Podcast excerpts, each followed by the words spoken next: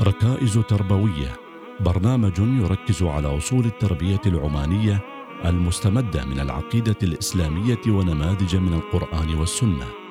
مع المرشدة الدينية إيمان المسكرية من دائرة التعليم والإرشاد النسوي بوزارة الأوقاف والشؤون الدينية. بسم الله الرحمن الرحيم. الحمد لله رب العالمين والصلاة والسلام على سيدنا محمد وعلى آله وصحبه وسلم. السلام عليكم ورحمة الله وبركاته.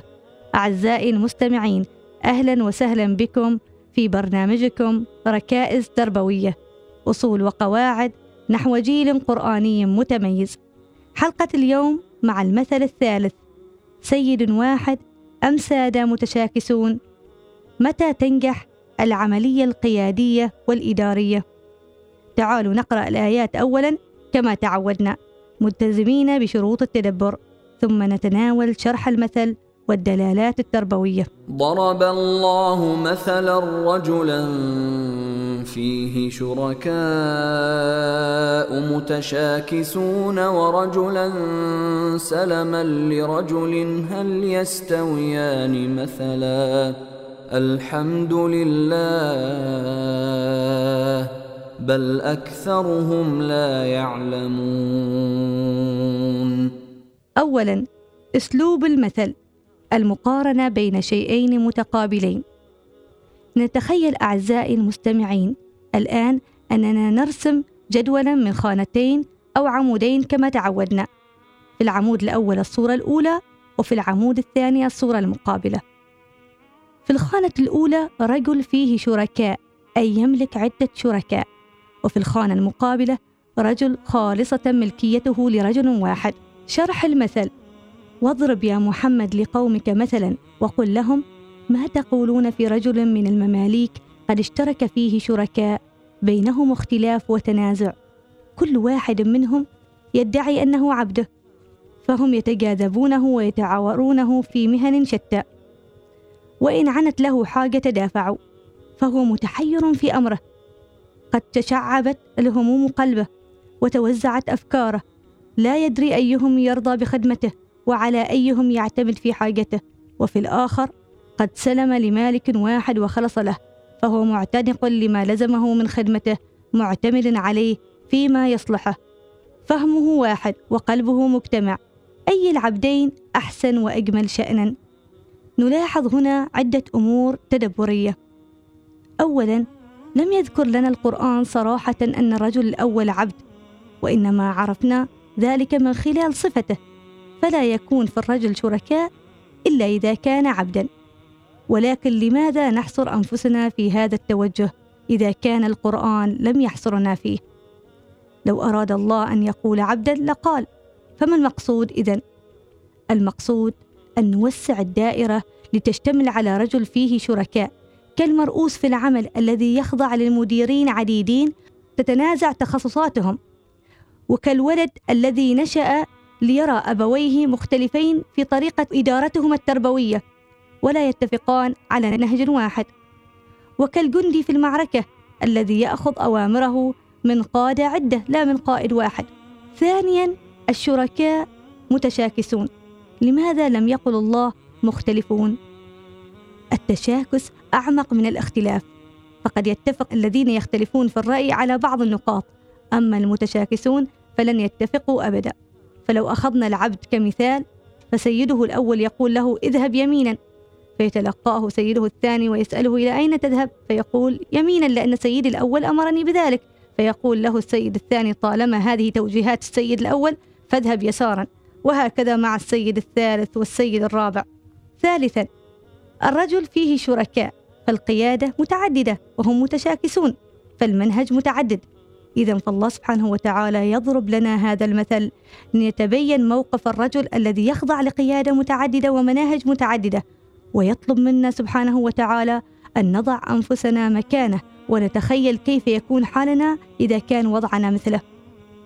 رابعا الوجه الأول من المثل ذكر القيادة المتعددة والمنهج المتعدد، أما الوجه المقابل فذكر مقابل ذلك القيادة الموحدة فقط ولم يذكر المنهج الموحد. لماذا؟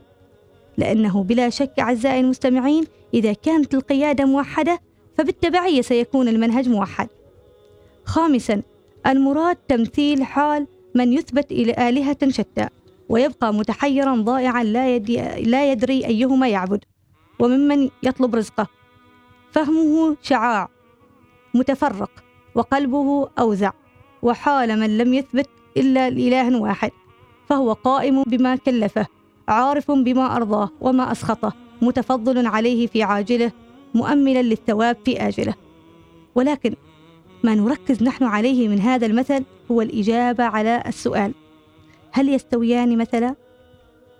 من عنده قيادة متعددة ومناهج متعددة أم من له قيادة واحدة ومنهج واحد؟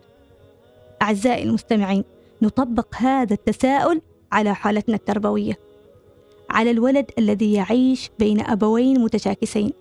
إذا أعطاه الأب توجيها معين سألته الأم ماذا قال لك؟ فإذا عرفت التوجيه حملها العناد والمشاكسة الزوج على التقليل من التوجيه وإعطاء الولد توجيها آخر. هل يستوي هذا الولد مع ولد آخر يعيش بين أبوين متفاهمين؟ سلم القيادة لرب الأسرة واتفقا على المنهج التربوي لولدهما. فلا يصدر عنهما إلا توجيه واحد. بلا شك الولد الثاني سيشعر بالراحة والاستقرار النفسيين ولن يكون فريسة للحيرة والتشتت الذي يعاني منهما الولد الأول وبالتالي سينطبق ذلك على سلوكه في بيته وخارجه وعلى قدراته الإبداعية ومهاراته. أعزائي المستمعين فيجب إذن أن نستشعر معنى هذا المثل في بيوتنا ونحن نربي أولادنا. ماذا نفعل إذن؟ نسلم القيادة التربوية لشخص واحد وهو الأب لا ليكون دكتوريا أو حاكما بأمره ولكن فقط ليدير العملية التربوية بالتوافق مع الأم وكيف سيتفاعلان مع العملية التربوية؟ ستكون حواراتهما معا فيما بينهما وليس أمام الولد ثم يخرجان للولد بالقاعدة المتفق عليها في منتهى الحب والوئام وما المقابل لذلك؟